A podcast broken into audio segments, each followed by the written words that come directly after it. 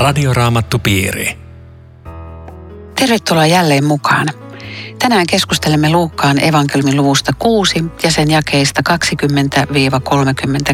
20-36. Keskustelemme Riitta Lemmetyisen ja Eero Junkkaalan kanssa. Minä olen Aino Viitanen, tekniikasta huolehtii Aku Lundström. Seuraava kappale on otsikoitu sanalla autuaksi julistus. Luen jakeesta 20 jakeeseen 23. Jeesus katsoi opetuslapsiinsa ja sanoi, Autuaita olette te köyhät, sillä teidän on Jumalan valtakunta. Autuaita te, jotka nyt olette nälissänne, teidät ravitaan. Autuaita te, jotka nyt itkette, te saatte nauraa. Autuaita olette te, kun teitä ihmisen pojan tähden vihataan ja herjataan, kun ihmiset erottavat teidät keskuudestaan ja inhoavat teidän nimeännekin. Iloitkaa silloin, hyppikää riemusta, sillä palkka, jonka te taivaassa saatte, on suuri. Samoin hän tekivät heidän isänsä profeetoille. Autuaksi julistamista on muuallakin raamatussa. Luukkaan evankeliumissa ja sitten... Niin, Matteuksessahan mm. on se varsinainen vuorisaarna. Ja tämä näyttää ikään kuin lyhennelmältä siitä. Mutta todennäköisesti tämä on ehkä ihan eri puhe. Tässähän on tämä kontekstikin sanottu näin edellisessä osassa, että Jeesus laskeutui vuorelta alas ja pysähtyi tasaiselle paikalle ja se edellinen oli kerrottu vuorella ja siksi sitä kutsutaan vuorisaarnaksi. Ja tätä on joskus kutsuttu Luukkaan tallentamaksi kenttäsaarnaksi. Mutta äh, molemmathan voi olla semmoisia ikään kuin koosteita, Jeesus on puhunut varmaan näitä asioita monta kertaa ja eri yhteyksissä ja on sekin mahdollista, että Matteus on koonnut sinne niin kuin eri tilanteista Jeesuksen sanoja. Ja Luukas tallentanut juuri nämä nämä Jeesuksen puheethan on usein sillä lyhyitä, että hän on varmaan puhunut paljon paljon pidempään ja tähän on aina jotain vaan poimittu. Mitä autoalla tarkoitetaan? Sehän on hätkähdyttävää, että kaikki semmoiset on autuaita, jotka meidän mielestä ei ole autuaita. Autuas, sen voisi sanoa kansankielellä onnellinen, tosi onnellinen. Mutta, mutta se, mikä on poikkeava, miten ihminen tätä ajattelee, on se, että että tavallaan se, joka on onnensa menettänyt, hän on se onnellinen. Ja nyt onkin aika tärkeää katsoa, että ketä sitten tällä asia, asian osasilla aina tarkoitetaan, koska kun se alkaa autua, että olette te köyhät, niin Mm.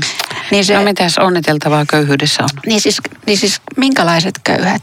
Siis oikeastaan me, me käytiin läpi opetuslasten kavalkaadia ja siinähän käy ilmi, että Leevi oli varakas, kun se pani isot pidot pystyyn. Sillä oli rahaa, Pietarilla oli firma, Sepedyksen pojat oli, niillä oli palvelijoita. Ne oli varakkaita miehiä. Eli ei ole kyse aineellisesta köyhyydestä, vaan siitä, että ihminen on köyhä Jumalan edessä. Että sulla ei ole mitään Jumalalle hyvää itsestäsi tarjota. Tämmöinen ihminen on Jumalan silmissä onnellisessa asemassa. Tätä voi Eks, miettiä. Joo, hyvä. Eikö Pietari ollut köyhä kalastaja? Eikö Jeesuksella ollut semmoisia Eihän ne kaikki ollut tämmöisiä vippaskonsteilla eläviä tullimiehiä. Että eikö siellä ollut tämmöisiä köy- köyhää kansaa? Ei, mutta ne on esimerkkejä siitä, että Jeesus ei, ei vastustanut sitä, että ihminen on varakas. Tässä ei ole ollenkaan kyse semmoisesta. Tässä on nimenomaan kyse siitä, että minkälainen mä olen Jumalan edessä. Eli mulla ei ole vahvaa uskoa, mä oon huono rukoilija, mä oon kehnosyntinen. Joo, kyllä varmaan, mutta eikö hurskaat Jumalan valtakunnan odottajat luultavasti silloin löytynyt juuri köyhän joukosta, niin kuin nykyäänkin? Kyllä varmaan, ja ja voihan olla, että opetuslapset, kun ne lähti Jeesusta seuraamaan ja jos ne niin sanotusti jättivät kaiken, niin ei ne suurten omaisuuksien kanssa enää siinä kulkenut. Että kyllä sitä köyhyyttä on varmaan ollut ulkonaisessakin mielessä, mutta varmaan sä oot riittää oikeassa. Tämä, tämä on pikkusen vaikea tulkintainen. Esimerkiksi tarkoittaa sitä nimenomaan ja vain tota, mitä sä sanoit, mutta mahdollisesti kyllä, koska, koska tota, raamattuhan ei suoranaisesti ihannoi köyhyyttä eikä pidä rikkauttakaan pahana, paitsi rikkauteen turvautumista pitää. Että et siis tämä ei varsinainen tämmöinen taloudellinen pointti kuitenkaan. Niin siinä aina sä oot kyllä oikeassa, että jos ihmisellä on paljon aineellista hyvää, niin hän harvoin kääntyy Jumalan puoleen, kun hän ajattelee, että mihin mä sitä Jumalaa tarvitsen. Mutta tota, jos, jos miettii niin näitä raamatun henkilöitä tässä valossa, että he olivat köyhiä hengessä ja Jumalan edessä, niin musta semmoinen valtavan hieno todistus on tämä Paavalin lause, että Jeesus Kristus on tullut syntisiä pelastamaan. Sitten tulee se hengenköyhyys, josta minä olen suurin. Tätä se oli. Mm. Ja tämä ihminen on onnellisessa asemassa. No, tähän menee vielä pitemmälle jakeessa 32. Hyppikää riemusta. Teitä vihataan, herjataan, siis teidän nimeännekin inhotaan. Voisi melkein mainita jonkun nimen, mutta en nyt mainitse, ketä, ketä vihataan.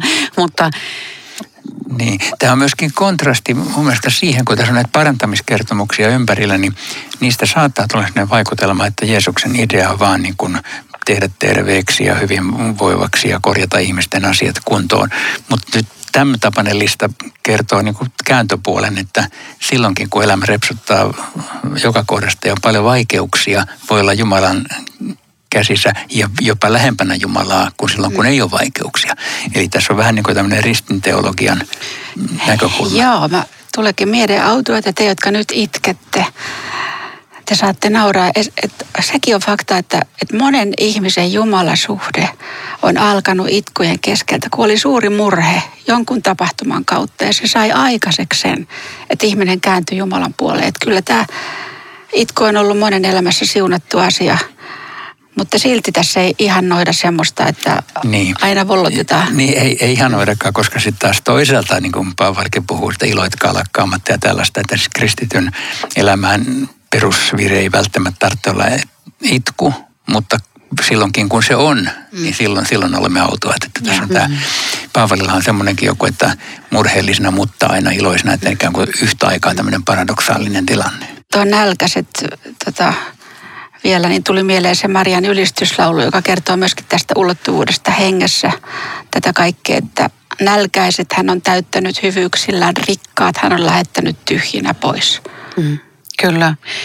Ja tämä on tosi hienosti rakennettu tämä teksti. Näitä autoaksi-julistuksia seuraa vastaava määrä voi huutoja, kaikkiaan neljä. Mutta te rikkaat, voi teitä, te olette jo onnenne saaneet, jakeessa 24 ja jakessa 25, voi teitä, jotka nyt olette kylläiset, te näette vielä nälkää. Voi teitä, jotka nyt nauratte, te saatte surra ja itkeä. Eli vastakkaiset asiat tulee tässä esille. Ja voi teitä, kun kaikki ihmiset puhuvat teistä hyvää. Joo, nämä, nämä on niin kuin vähän, vähän tylyjä kyllä, koska jos näin niin kuin pinnallisesti lukee, niin eikö mukamaissa saisi nauraa ja onko se paha, jos meistä puhutaan hyvää? Eihän se sinänsä ole yhtään Ei. paha päinvastoin. Mutta tässä on luotu tämmöinen kontrasti juuri, että, että niin, äh, silloin kun elämässä on vaikeaa ja kaikki vastustaa, niin silloin voit, voit kuitenkin olla hyvin lähellä Jumalaa. Mä oikeastaan vielä haluaisin tota että 22 pikkusen kaivaa, kun siinä sanotaan tätä, että kun teitä vihataan ja herjataan, erottavat teidät keskuudestaan, että, että viime aikoina on jotenkin kristittyjen mainesta mustattu ehkä enemmän kuin takavuosina. Jollain tavalla joskus, ja mä ajattelen 10-20 vuotta sitten, niin joku on kristitty, tunnustava kristitty, niin se oli kauhean suuri plussa. Se sai, sai työpaikan ehkä paremmin kuin muut. Nyt on ilmassa kyllä semmoista, että, että tota, jos, jos sä oot kristitty, niin ruvetaan epäilemään hetkinen, että voidaanko sut ottaa. Tämä, on, on aika paha ja, ja silloin me tarvitaan tätä jaetta. Ja että, että näin, näin on mennyt Jumalan kanssa ennenkin. Et, et Jumalan ihminen hän omistaa ihan toiset arvot kuin mitä tämä maailma ajattelee omina arvoinaan ja, ja se ärsyttää ympäristöä. Että, että harvoin semmoinen puolisydäminen kristitty joutuu tukalaan paikkaan. Silloin, silloin se pääsee joka paikkaan helpolla. Mutta jos koko sydämisesti niin olet Jumalan puolella ja sanan puolella, niin... Niin, niin jos jossain sanotaan, että, että kaikki, jotka haluavat haluavat niin kuin elää todeksi tätä asiaa, niin ne joutuu vainottaviksi mm. tavalla tai toisella. Joo, mutta sitten jos mä yritän ottaa taas niin kuin kääntöpuolta tästä, niin meidän ei tarvitse tietenkään etsiä semmoista marttyyrin roolia. Ja, ja tämä, että kaikki puhuvat teistä hyvää, niin, niin mulla niin kuin eka ajatus oli, että voi veljet, että, että tota, puhukohan liian moni musta hyvää, mä taidan olla väärällä puolella.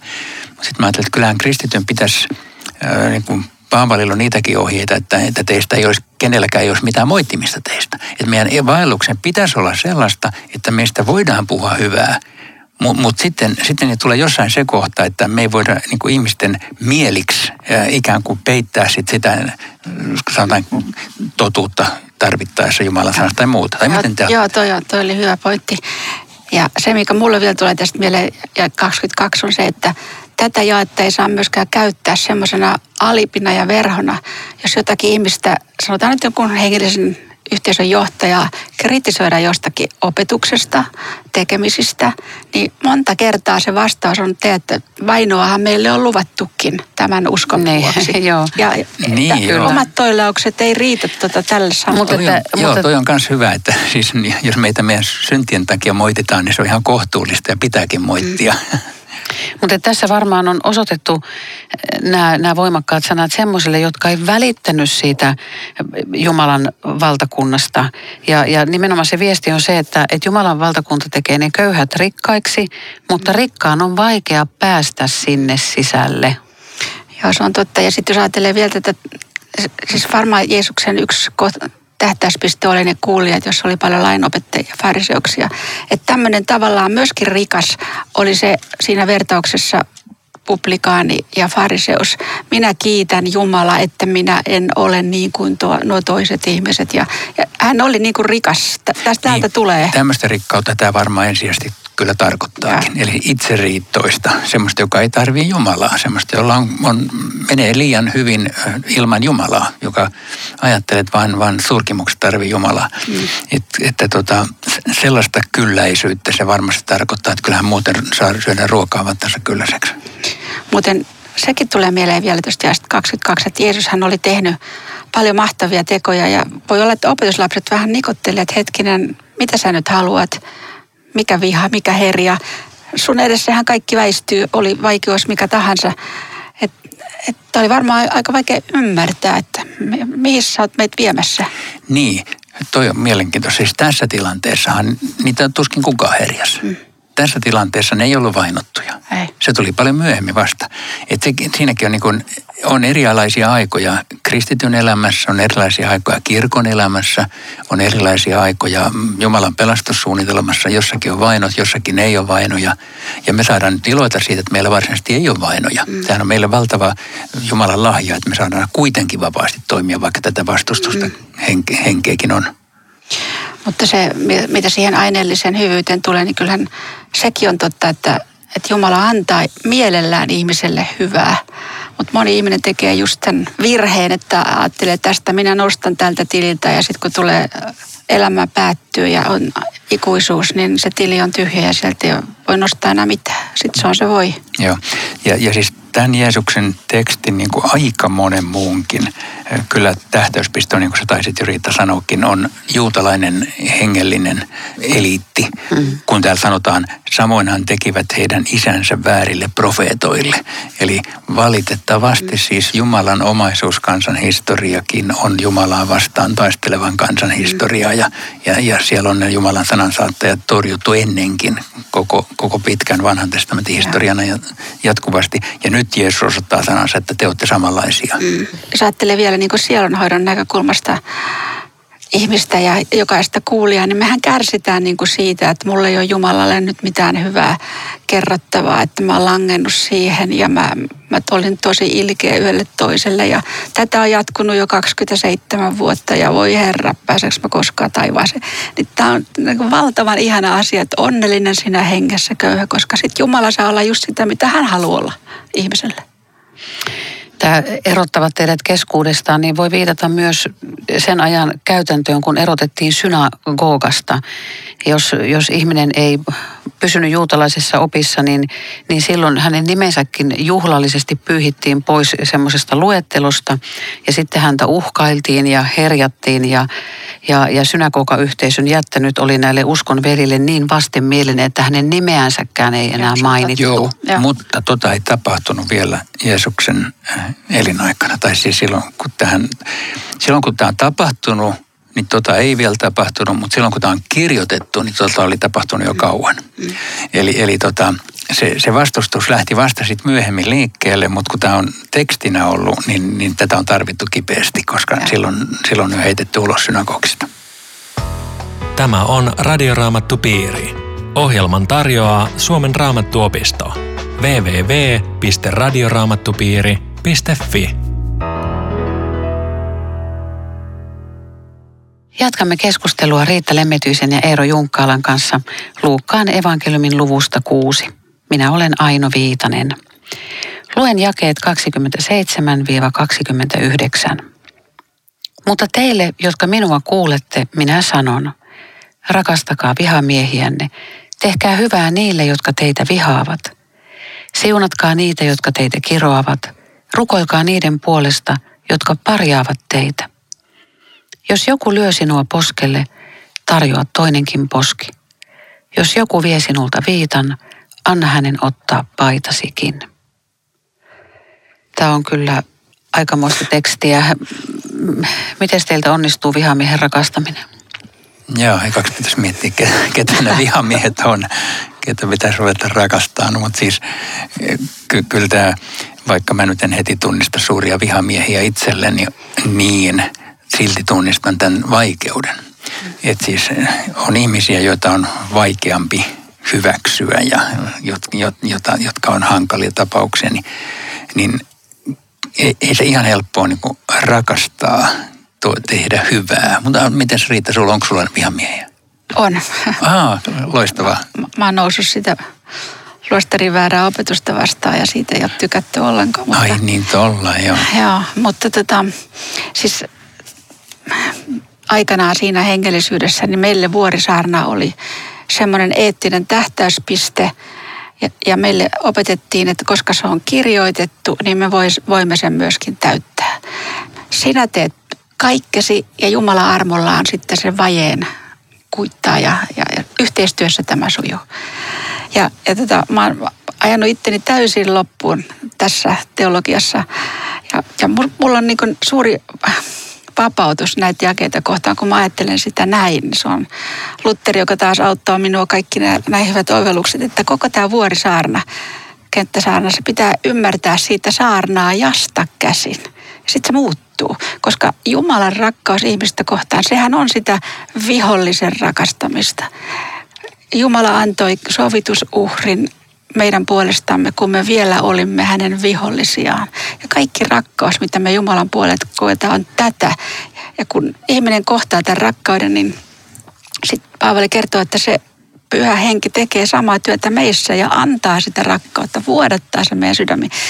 Ja tämä on niin mulle tämä avain koko tähän kaikkiin näihin jakeisiin, jotka on ihmiselle mahdottomia, että, että, että Jumala tekee tätä työtä, jos me annetaan hänen tehdä. Joo, toi on, toi on hyvä. Mulle tulee tuosta mieleen semmoinen, kun sä sanoit sen tuolla, että luetaan ikään kuin Jeesuksesta käsin tai näin, että toi ekan korintilaiskirjan 13. luvussa puhutaan rakkaudesta. Meidän pitää rakastaa kaikkia ja rakkaus on kärsivällinen, lempeä, ei kadehdi, ei kersku ja niin edelleen. Jos me luetaan sitä niin, että minä, pana minä tohon, niin huomaat, että oho, aikamoinen vaatimuslista. En, en ihan täytä, tai siis en alkuunkaan täytä. Mutta silti mun pitää lukea se, koska mun pitäisi täyttää. Sitten mä luen sen uudestaan. Jeesus on kärsivällinen, pitkämielinen, ei kadehdi eikä kerskaa. Hallelujaa. Kaikki, hyvin, kaikki hyvin. Ja tätä on varmaan vuorisaarnassakin juuri näin. Tuo, tuo oli hyvä pointti. Kyllä, ja tähän, tähän sopii yksi Martti Lutherin ajatus, tämmöinen sitaatti häneltä, että laki sanoo, mitä meidän on tehtävä, evankeliumi, mitä Jumala tahtoo meille antaa. Edellistä emme voi tehdä, jälkimmäisen voimme uskon kautta ottaa vastaan. Ja, samoilla linjoilla. Hyvä, kun sä oot innostunut Lutterista. Joo, kyllä. No jos, jos tota, te löysitte jotakuta oikealle poskelle, niin kummalla kädellä te löysitte? Oikealla varmaan. Siis, siis ensinnäkin tekisi me sanoa, että tämä on hirveä loukkaus. Ja, ja tämmöiseen lyömiseen ei tarvitse välttämättä kättä. Sä voit asenteella tai sanoilla tehdä hirveitä jälkeä ja tarjoaa toinenkin poski hetkinen, siis ai mitä. Et tässäkin pitää ymmärtää, että tässä on jotain muuta tarjolla kuin se, että me hyväksytään väkivalta. Mä ymmärrän tämän niin, että Jeesus haluaa vapauttaa meitä koston kierteestä. Meidän ei tarvitse antaa samalla mitalla takaisin. Joo, toi, toi on hyvä. Jeesus haluaa vapauttaa meitä koston kierteestä. Se oli hyvä, koska mäkin mietin, että tässä on tässä on niin kuin oja ja allikko siis siinä mielessä, että tämä, tämä on loistava tämmöinen yksi ohje tämmöiseen kristilliseen nöyryyteen, että suostun siihen, jos mua tallotaan, niin, niin tallotaan on tilanteet. Mutta toisaalta kristityllä on oikeus puolustaa omia oikeuksia ja ajaa omia asioitaan. Ja tässä jakeessa sitä ei puhuta. Tässä puhutaan toisesta puolesta. Mutta me voidaan muualta raamatusta löytää se.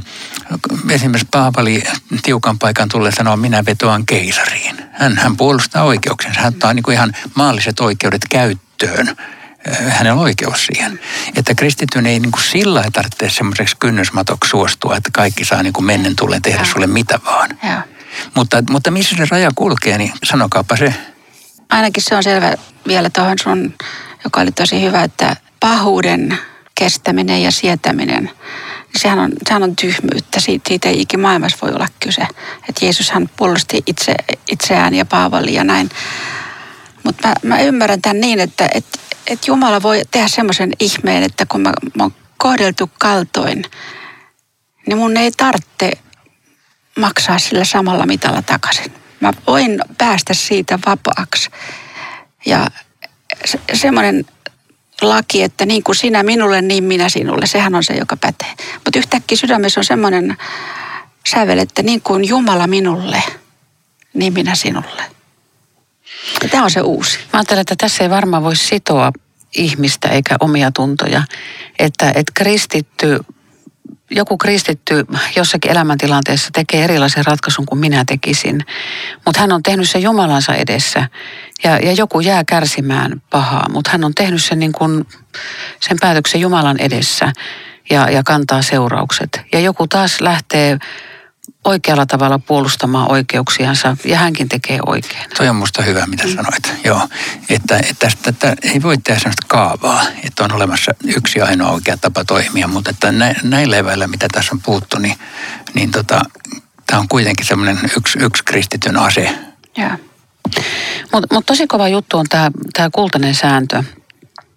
Tuossa jakeessa 31 sanotaan, niin kuin te tahdotte ihmisten tekevän teille, niin tehkää te heille. Tätä käytetään monella tavalla väärin.